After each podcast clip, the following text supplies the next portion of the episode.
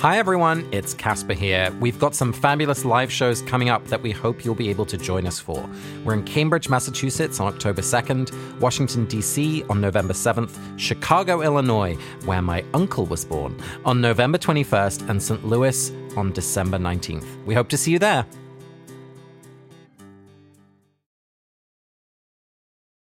Chapter 24 Occlumency. Kreacher, it transpired, had been lurking in the attic. Sirius said he found him up there, covered in dust, no doubt looking for more relics of the Black family to hide in his cupboard. Though Sirius seemed satisfied with this story. I'm Vanessa Zoltan. And I'm Casper ter Kuile. And this is Harry Potter and the Sacred Text. From the ages of 15 to 18, every morning I took a journey that lasted an hour and a half to get to school and then another hour and a half to get home. And it involved me walking, getting a ride in a car to a place where the school bus would pick me up that would take me to school. So, three times a week, I got a ride in this VW van with like a Reiki healer and a therapist and someone else. And like everyone was fascinating. But on Tuesdays and Thursdays, I would get a ride with Shireen. And Shireen was a friend of my mother's, and she was also the mother of one of my sister's classmates. So we were connected in various ways. And I loved getting a ride with Shireen because Shireen was the first adult I remember who showed real interest in what I thought about the world. She would ask me questions about politics and we would talk about TV shows. And what was so special to me about Shireen is that she asked questions about what I thought. Like she was interested in my perspective. And if you grow up in a family at home and you have siblings, especially, there's no space for that, right? No one has time. My parents certainly were running around, running a business, raising kids. Like there was just enough going on. And I just remember how much it meant to me that, like, I knew that twice a week I would sit down in a car in like a low pressure situation and someone showed real curiosity about what I thought about the world. And so I read this chapter around curiosity really with the sense that curiosity isn't just showing interest, it's about helping someone become who they have the potential to be. Because sometimes I would say things out loud to Shireen that I'd never said out loud to anyone else before and she was there to hear it. And so that's what I want to explore in this chapter. How does curiosity help us and help the characters in this chapter become who they're going to be? Well, Casper, before we explore that, I am curious as to whether or not you've gotten better at 30 second recaps. You know, it's because you never show curiosity that I'm not getting better at these recaps. wow. On your mark, get set, go. So everyone's back at Grimmauld Place. Arthur comes home. Hooray. Um, Sirius is beginning to get sad because everyone's going to go. And then suddenly Snape drops by and wants to talk to Harry. And Harry's like, why? And Snape's like, well, because I'm going to teach you, teach you occlumency and you have to come to my office on Mondays. And then Sirius flips out and is like, don't even talk to me. This is my house. And Sirius is like, rah, rah, rah. and then Harry is standing between them like a hero. All this stuff happens. And then um, he teaches Harry to, how to do it, but he's very bad at occlumency. And like he keeps seeing things in his brain that Snape sees. And Snape says, you have to control your mind. And that's really the end of it. Yeah. Will you add some additional pointers, Vanessa? I'll see what I can do. Here we go. Three, two, one. Sirius is like, You're going to leave me? I'll leave you first and go hang out with the hippogriff upstairs because he's just a bastion of maturity. Um, Cho gets Harry to ask her out and, like, sort of makes him think that it's his idea. Which I just think is the best thing ever. And um, Sirius is like really abusive and keeps calling Voldemort the Dark Lord and then getting mad at Harry for calling him Voldemort. And um, and so Snape is Snape, not Sirius. And Snape is a really bad teacher. You know what it reminded me of? It's like Snape is sort of a meditation teacher. Like, watch your thoughts? Control your mind. No, he would be the worst meditation teacher in the history of meditation teaching. My big takeaway from this chapter is as bad as I think Snape is, he's worse than that. okay, well, let's dig into that. Yeah. So, the central drama of this chapter is really this interaction with Harry and Snape. We're in Snape's office. Harry's pretending that he has remedial potions. Zachariah Smith is teasing him about it. And this is Harry's worst nightmare. I mean, he hates Snape. Anything that's spending time with Snape is not a good thing. And more than that, Snape is literally invading his mind, his memories, his most private thoughts. And what really strikes me is that some of the description that Snape uses to explain what the power of occlumency is about really helped me understand Snape in a new way. He says, Only those skilled at occlumency are able to shut down those feelings and memories that contradict the lie. That's the way that you can survive a double life, which, of course, at this point, we know that Snape is a double agent. So we are getting a massive insight into how Snape exists between these two worlds, right? It's because Snape is literally cutting his personality in half. He's splitting himself in two in this way that I feel that Harry couldn't help but have compassion for if he really understood what was happening. And so I'm curious, like, how do you see curiosity failing in this moment from Harry? So I blame Harry zero in this dynamic. But I do think that Harry is missing a lot of like interesting cues. It just made me wonder about our responsibility to be curious. I have a kid in my life who's being treated really poorly by a classmate of hers right now. Is it morally imperative for her to be complicating this identity of this bully? Or is that like not her job? Is it only her job to make sure that she gets treated with dignity and respect? And I don't have a clear answer to that because I often think that curiosity is absolutely like, I would say it's like a straight path to empathy. If you are curious about someone, right. you are going to learn things that will help you empathize with them. I just don't think it's always our responsibility to empathize with everyone. I don't know. Snape is so terrible. Well, let's think about that because I think your instincts really reveal something about the power dynamic here. If it was a different situation and Snape was not Harry's teacher, Harry being more understanding of Snape's story and of the context of what's going on, certainly later in the books, it really does help him see Snape in a different way. So much so that he names his son after him. But in this moment where there's such a power differential, it's unfair to think that Harry has a responsibility beside keeping himself sane and safe. And Snape is so rude to so many of Harry's questions. Why would Harry think that like asking questions would get him anywhere? Right. In the context that I was raised in, questions were considered the highest form of intelligence. Like you were really empowered to ask questions and question everything. But Harry is not being taught that lesson. And so for Snape to want any sort of curiosity or empathy, but to be like, don't ask me about that. Gosh, you really are stupid, calling it mind reading. Like, Snape is not fostering a safe space for curiosity because curiosity is a place of vulnerability. That's right. Actually, this is a really interesting question that I have for you, which is that I think, especially Jewish culture, engages questions in a very different way from the way I was raised, but definitely from the way I see like mainstream culturally Christian contexts.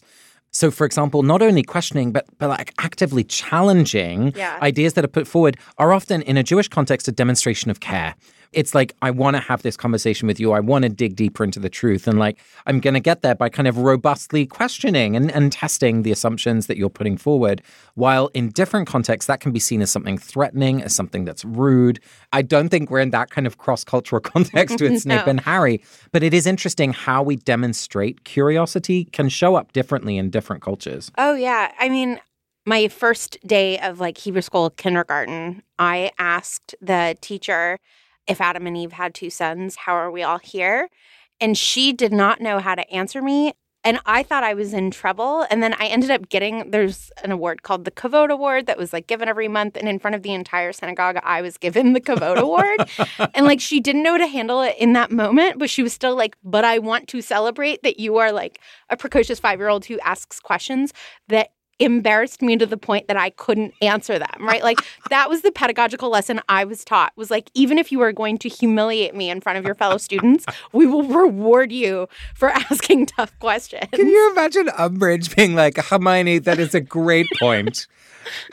I don't know, but you get a special prize. Right. Like just what a generous thing. To... Well, it's really lifting up that spirit of curiosity, and yeah. I, and I think it is such an incredible gift to go out into the world, eager to learn, wanting to find answers. You know, and frankly, that so many of the institutions, whether democracy or the rule of law, they are dependent on curiosity. When we stop looking for answers, that's when evil can creep in. And, and I think we've seen in this book and previous books, you know, the way that Fudge goes around not wanting to engage new questions because it might lead to dangerous answers. That's what happens when curiosity is killed. So that spirit of learning and of, of questioning, I think, is central to, to how we live together safely and happily. Yeah, the big lack of curiosity to me, and I'm sure everybody reads this chapter and it's like, Harry, why aren't you asking X, Y, Z? Hmm. But the fact that Snape just keeps hammering in on like, do not call him Voldemort, and then is hmm. like the Dark Lord. I don't understand why Harry is not like, why do you keep calling him by that honorific, right? Mm. And that to me is a real missed opportunity of curiosity. What do we think is the reason? Why why do you think Snape calls him that? I mean, I think he was like inculcated as a member and I I think he's still drawn to the dark arts and has a lot of respect for Voldemort and like doesn't want to call him he who must not be named, but prefers to give him this like title of reverence. Oh, that's interesting. Because to me, it was more about the two worlds that he lives in. Although I do like that answer. I was thinking that for him, he's got these two worlds, and the one which Voldemort is in, he's called the Dark Lord. And so to call someone with two different names yeah. starts to mold together these two worlds that he tries to keep separate. And it's safer to call him the Dark Lord in Hogwarts than it is to start saying he who must not be named in the Death Eater community. I love that. In my Death Eater community. um, so yeah, as a devil agent, there's like a strategy involved, and like I would rather make this mistake than that mistake. Yeah, it just kept driving me nuts, and I was like, "You're gonna give him such a hard time about what you're what he's calling him when like you are calling this like evil torturer by like his preferred name." I mean, Snape is not being an effective teacher here. Oh my god. So we have Umbridge on one side being like, you only need theory. And then you have Snape being like, okay, now I'm going to try to get in your brain. Stop me. like, I, it is completely overwhelming to me as someone with like minimal teacher training how bad the teaching is. He's adding to Harry's trauma. It's like if you take a self defense class, they don't try to kill you with a knife and be like, protect yourself. They like teach you how to protect yourself and then in safe ways simulate things in order to teach you. He is actually assaulting Harry. Yeah, I mean, Harry is being reconfronted with Cedric's death. He's seeing all of these things, which, as you say, are, are completely traumatic. And the question I have is Does Snape really want Harry to learn? Because I think Snape is conflicted.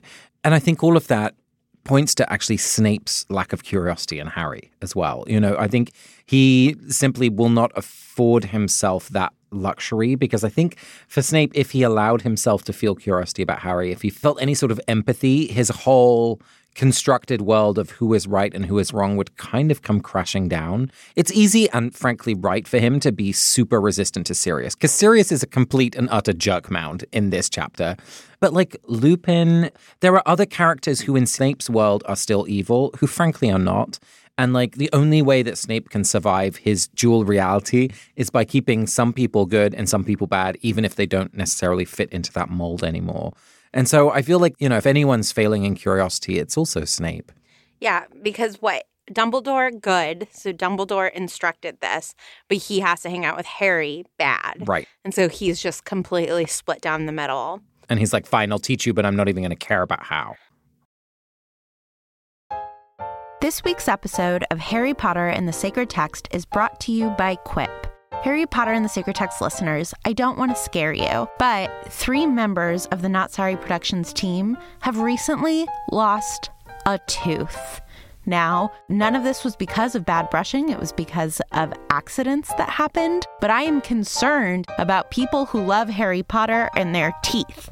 Quip's electric toothbrush can help you in your routine of keeping your teeth healthy and sparkling clean. The mirror mount for your Quip toothbrush puts brushing front and center in your bathroom, so you'll remember to bookend the day using your new brush.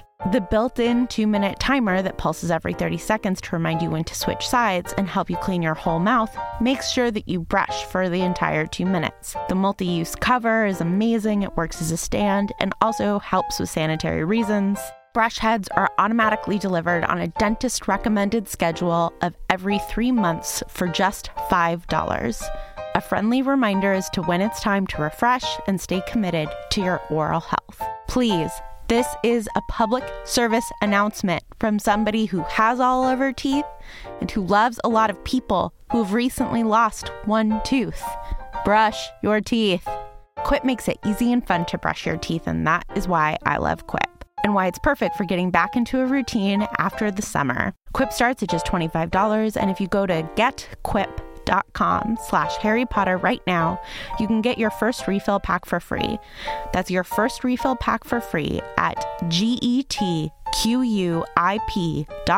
slash Harry Potter. My brother and sister in law have a fig tree, and it makes me sad because I live 3,000 miles away from the fig tree, and I love figs. I think they are like proof of a higher being. Now I resent them less because, due to Phlur's amazing Hanami scent, I get to smell like the fig tree. They make stunning, non toxic perfumes and they list all of their ingredients online. You get a good scent made with clean ingredients. And the sample process is just good old fun. Here at Harry Potter and Sacred Text, we actually got to put together our own Phlur sample set filled with our favorite scents. So if you're not sure where to start, make sure that you check that out. And definitely try to smell like my brother and sister in law's fig tree with the Hanami scent.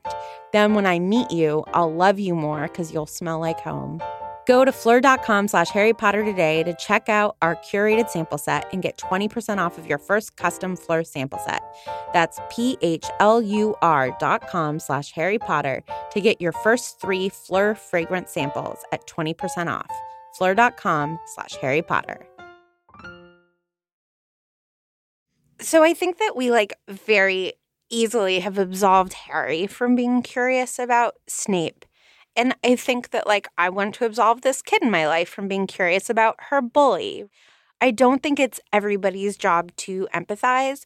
I just wonder I mean, you, you just called Sirius a jerk mound, right? Like, is it other people's responsibility to be curious about abusive people? So, like, should Sirius be curious about Snape?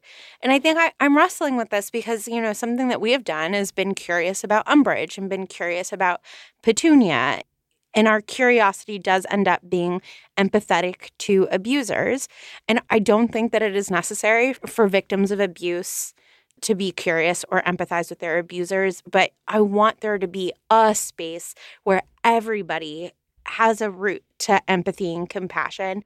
And I I don't know, I'm like sometimes uncomfortable with the people who I have been curious about.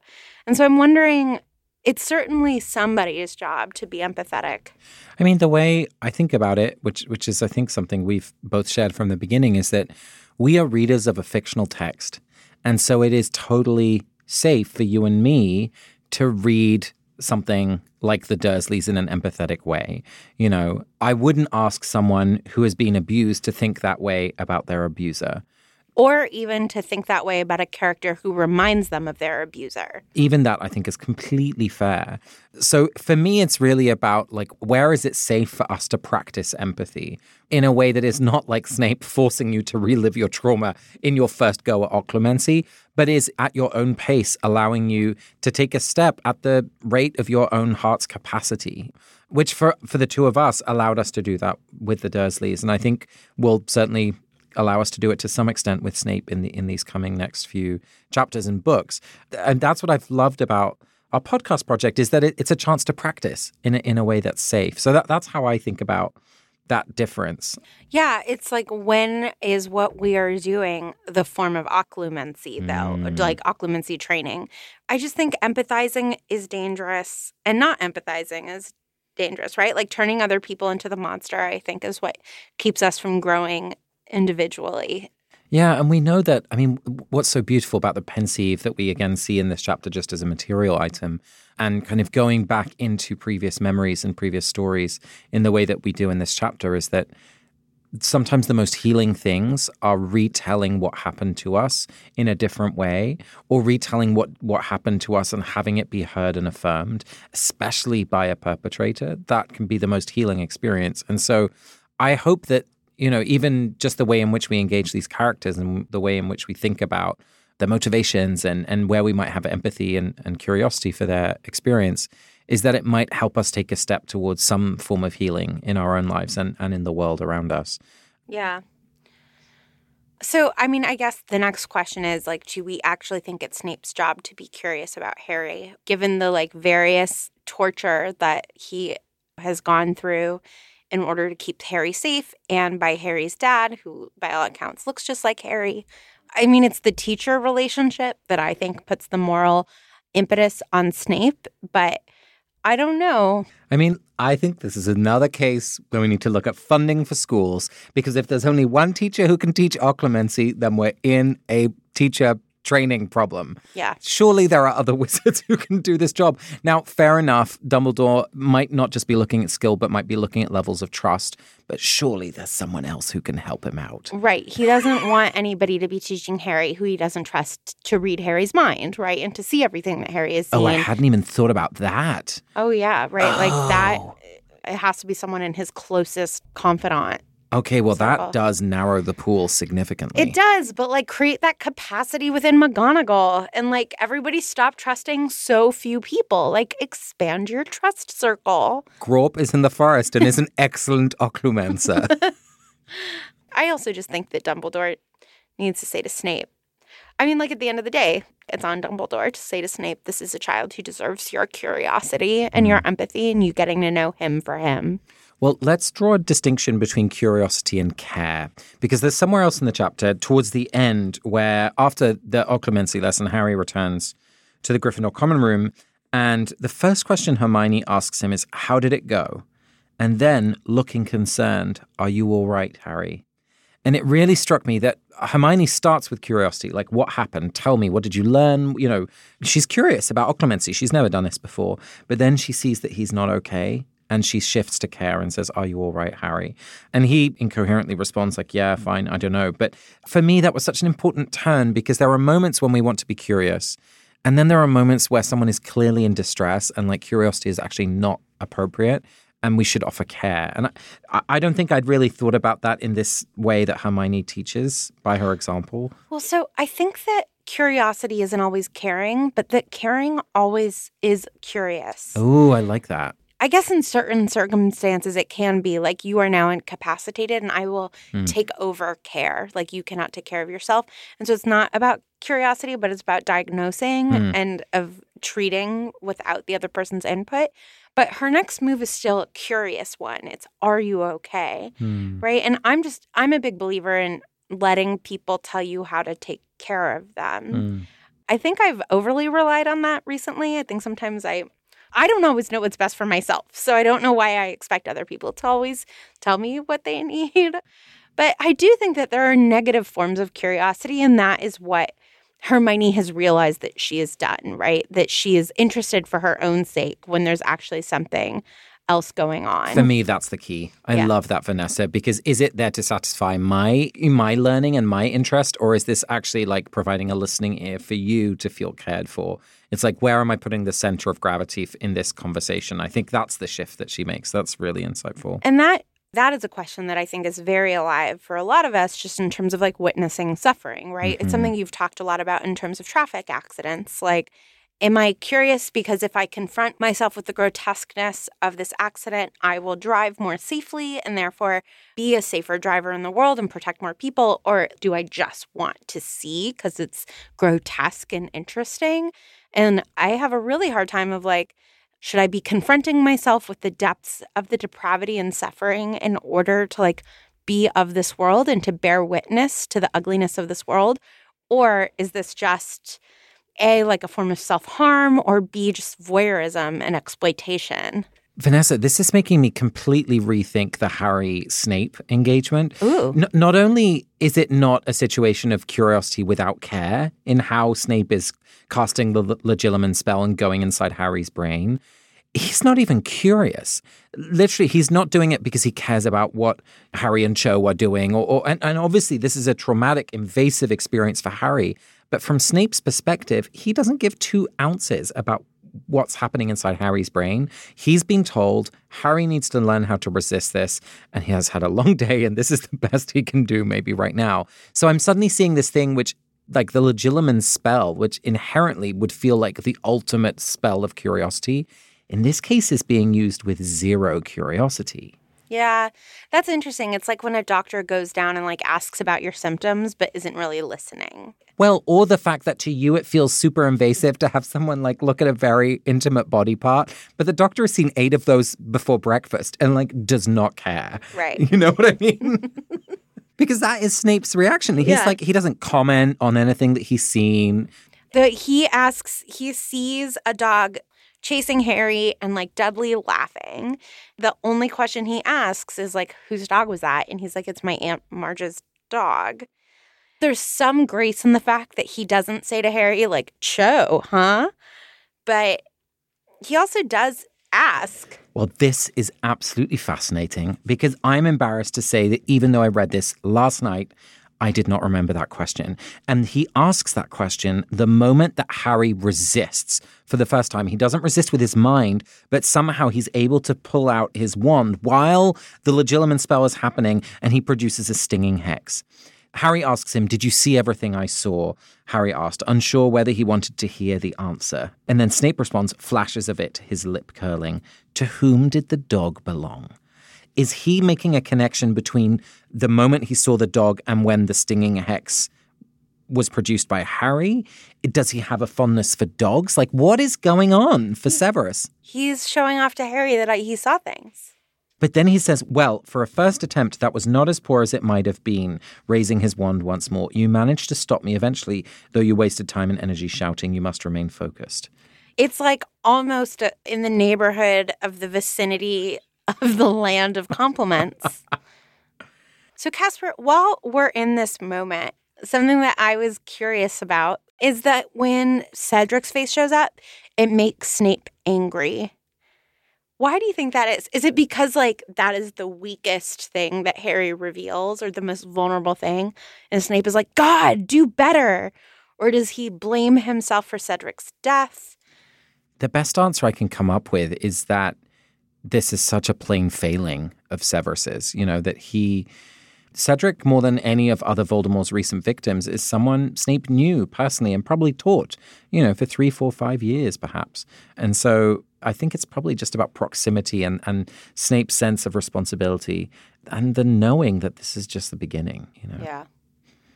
I mean, I just think both could be true. I also think that it's like when you want someone to be strong, it can be infuriating Yeah. to watch them be weak. Anytime that you are projecting weakness onto something that they can't help, right? I'm thinking of addiction, you know, it's Right. such a classic example of that. That's a great example of that, where Sirius is like, You're letting me see this? What else? Like, that is the most horrific, most vulnerable thing. Have you listened to nothing I've said? Well, and also, it's not about Harry. This is about Snape. Snape constantly has to practice resisting any sort of invasion from Voldemort because we know that Voldemort is one of the greatest legilimens there is, especially when people are lying. So I think this is so much about Snape's own lack of confidence in himself and the worries he has and the the constant stress that he lives with that Voldemort might see something in the way that he's now seeing something in Harry. Like I, I think it has less to do with Harry. I think it has a lot to do with Snape's terrifying fear that he will be this revealing because his life is at stake. Yeah. Oh, man.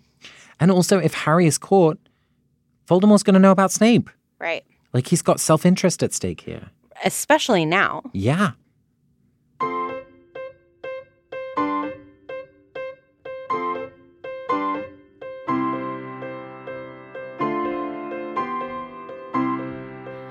So, Casper, this week we are returning to Florilegia, in which we each pick a sparklet, something in the text that really spoke to us, and share it with one another and put these two quotes in conversation with one another. What sparkled up at you this week? Harry saw Hermione cover her eyes. Ooh. I picked, You haven't done anything, have you? Ooh. um, where is your sentence from? It's actually from something we didn't even mention in the 30 second recap, which is the night bus journey back to Hogwarts. Dan. Yeah, we get to see Stan Shunpike again. It's really not a pleasant journey. In fact, Tonks pays some extra money to like get them moved up the queue so they don't have to feel so sick for so long. And as they're, you know, jumping between Birmingham and Hogwarts and wherever else they're going, Hermione kind of covers her eyes. So it's that moment of feeling travel sick and just like, please let this end. How about you? Where, where's you haven't done anything, have you, from? It's right at the beginning of the chapter when Snape arrives at Grimmauld Place and Molly comes up and is like, Professor Snape is here to see you. And Harry's like, What? And Ron says to him, You haven't done anything, have you? um, yeah. So, why did you pick your sentence, Casper? I think I empathized with Hermione. I was in a car recently and someone was driving with fast intent, which was helpful because we were running a little late. But I also arrived feeling sick, and I was like, I wish we would have just driven a little more slowly and arrived not feeling dreadful. But it was also just an interesting moment where this is a time when Hermione doesn't have to have any answers. And I think so often when we're in Hogwarts, Hermione is someone who's driving the solutions. And and when Tonks and Lupin are with her and the rest of the gang, she kind of allows herself to be a passenger. And that's not something we see Hermione do often. So that just stood out to me. Why did you choose your your little sparklet? Also because I empathized. Um I have phone phobia and I like don't listen to my voicemails because I'm always afraid I've done something wrong or I haven't done something I was supposed to have done. So that feeling where Ron is like, "You haven't done something, have you?" That is the first thought that would come to my mind too. Is like, "What did I do wrong?" And so it's also just completely seeing myself in the text. This is helpful for me to know not to leave you voicemails. Yeah, when you call me, it doesn't stress me out. Okay. We talk frequently enough Yeah. that I know that if I have done something wrong, it is like within a short enough period of time. Rather than like, we haven't spoken in nine months. Oh God, what did I forget six months ago that has now grown so bad? Exactly. yep. Let's put these two sentences in conversation with one another. Harry saw Hermione cover her eyes. You haven't done anything, have you? The thing that keeps coming to mind is at Shabbat, Oh yeah. you cover your eyes to do the prayer over the candles. I feel like this sounds weirder than my experience of it is, but you like wave your hands three times to welcome the Sabbath into like your house and into like your heart. And it tends to be like the matriarch of the family that does that.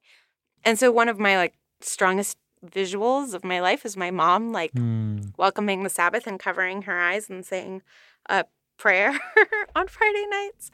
And so like that is the visual that's coming to me of Hermione of her like covering her eyes to say this prayer.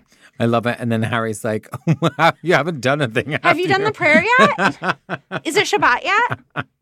It's also an interesting way to think about curiosity because the the question, you haven't done anything, have you? Sure, it's a question, but it's also a pretty accusatory question because it's already putting in the question the assumption of what you have or haven't done. And so it's a kind of a false curiosity or an empty curiosity where it's really about me affirming my suspicions that I'm already voicing rather than a genuine interest. Isn't it about intimacy of like you haven't done anything, have you?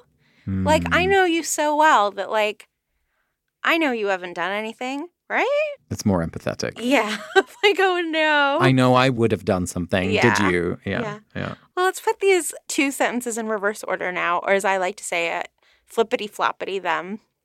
You haven't done anything, have you? Harry saw Hermione cover her eyes. Ooh, I love this. It's like a conversation between Ron and Harry where it's like, You haven't done anything, have you? And then like Hermione implicates herself and is like, Ooh.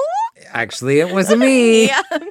Which I feel like is true of the whole books. Everybody always thinks it's Harry and Ron, but it's always actually Hermione. Well, or it's like, oh, here we go again. it's these what two. have you done now?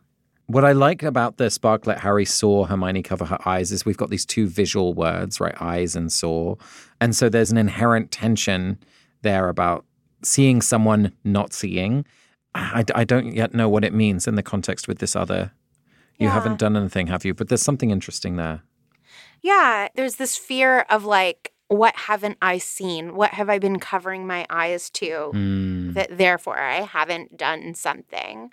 That's just always my biggest fear. Like, when I know I've hurt someone's feelings, I can either be like, I'm fine with that, or I can apologize. But the thing that like keeps me up at night are the things that I've done wrong that I can't even see. Right. Right. And we don't even know to be curious about because we don't even know that they've happened. Right. And so I think that by being anxious about listening to my voicemails, it's like a gesture toward like, here could be any number of things that I didn't see coming back to haunt me.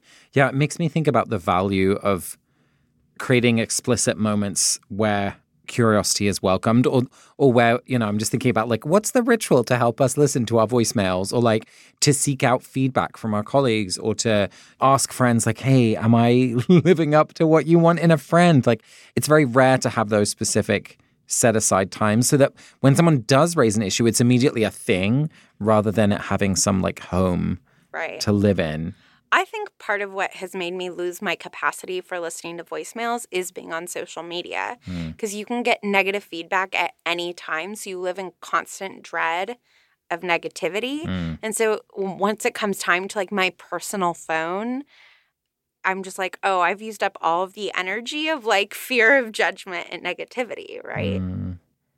Yeah. And in some ways, that's what both of these two are dealing with as well. You know, Harry is being asked, like, have you, you haven't done something bad, have you? Like, you haven't failed at something. And in some ways, Hermione is like having to deal with someone else's failure, namely the design of the Knight Bus. Our voicemail this week is from our dear friend Trey Lyon in Atlanta, who hosted our live show in Atlanta and who you may recognize from a voicemail in season one. Hey, Ariana and Vanessa and Casper, it's Trey from Atlanta. I just wanted to say thanks for the podcast. Our daughter has chronic lung disease and has been in the hospital in this season. And as we've been driving back and forth to the hospital, listening to the podcast, going back over old episodes has really been a balm for me. And so I'm grateful for it in that sense, as I was, I had missed somewhere the special episode with the review of Puffs. And uh, as Vanessa was talking about that musical, she mentioned that the characters from Albuquerque and an orphan who goes to Hogwarts. And uh, I, it just brought back to me something that I kind of forgotten for a moment and had honestly created some distance for me in Harry Potter for a while the first Fantastic Beast movie, we took my son, who was 11 at the time, and it was really a parenting fail. Uh, he has anxiety, and it's a very intense movie, and there's some really intense points, but especially the way Credence is so cruelly treated. And it really played into this orphan trope that at the time sort of seemed to be everywhere, and I've seen in so many other places in our culture. And I sat there thinking the way this was affecting my child who suffered trauma at a young age by abuse and uh, then was adoptive. And uh, with all of the complications and stories that come with birth families and adoption and trauma, uh, I just made me relate differently to the Harry Potter narrative and even Harry. So I just wanted to throw that out there and offer a blessing for those of us who love things and encountered them in a certain way and then have them deeply affected by a certain narrative choice or by some situation or person we dearly love that causes some some distance and some wrestling with that and I'm grateful for this community which is a place to wrestle and work through those things together. So, thanks so much y'all. Take care. Trey, thank you so much for this beautiful voicemail and yeah, I think you're so right to point out the kind of negative tropes around orphans or, or kids that are adopted and families that, that welcome in kids into their family. And just like you have created an incredible, loving, stable home where kids get to be safe and really get to be kids from some of the most difficult circumstances. So I'm so glad that you and, and many other parents are listening to the show. And I hope that we get to be a little part of your lives as you raise these incredible children and young people into becoming the kind of humans that this world needs. So thank you. And give both of your kids hugs from us. We saw them when we were in Atlanta, and they are delights. Super, super cute. They're so cute. Okay, Casper, it's now time for us to bless somebody. Who would you like to bless this week? Well, this is very apropos, but I really feel called to bless Harry in this chapter. You know, we see him relive these painful traumas and just reminded me of people who have to give police statements or, or give evidence in court cases of some of the most horrific moments of their lives in ways that are not healing often, but really that reopen the wound. And I feel that, you know, the violent way in which Harry's mind is being exposed to someone else and the way he's not in control of the stories that are being shared. I just have such empathy and, and, a, and a blessing for anyone who is or has been in that situation. How about you, Vanessa? Well, mine is a little bit silly in the face of that beautiful blessing, but I want to offer a blessing to Cho. Yes. Because she asks out Harry first. She does, right? She's like, Oh, did you see that the next Hogsmeade weekend is on Valentine's Day? And I just think that, like, kissing first or saying I like you first or I love you first or asking someone on a date first, like, I just think it's the bravest thing in the world and so hard to do well while giving the other person agency, but making your intentions clear. And she is just like, elegant in her lack of elegance. Like it's so sloppily done, but generously done. And so I just want to offer a blessing to anyone who's brave enough to do anything like that. It's so hard. It is so scary. So, a blessing to Cho. You've been listening to Harry Potter and the Sacred Text. You can follow us on Twitter, Instagram, and Facebook, and support us on Patreon. Leave us a review on iTunes or send us a voicemail, and we hope to see you at one of our live shows soon. Next week, we will be reading chapter 25, The Beetle at Bay, through the theme of defiance. This episode of Harry Potter and the Sacred Text was brought to you by Ariana Nedelman, Casper Kuile, and Vanessa Zoltan, with editing support from Ariana Martinez. Our music is by Ivan Paisau and Nick Bull, and we are part of Night Vale Presents. We would like to give a big, big thanks to Trey Lyon for this week's voicemail, to Julia Argy, Danny Egan, Maggie Needham, and Stephanie Paulsell. We'll see you next week. Take care.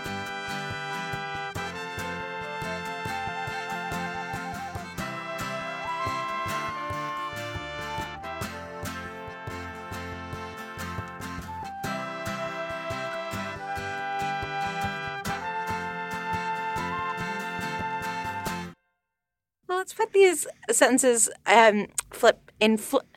Let's use the technical term in flippy flop conversation with each other. Flippy floppy florilegia. what?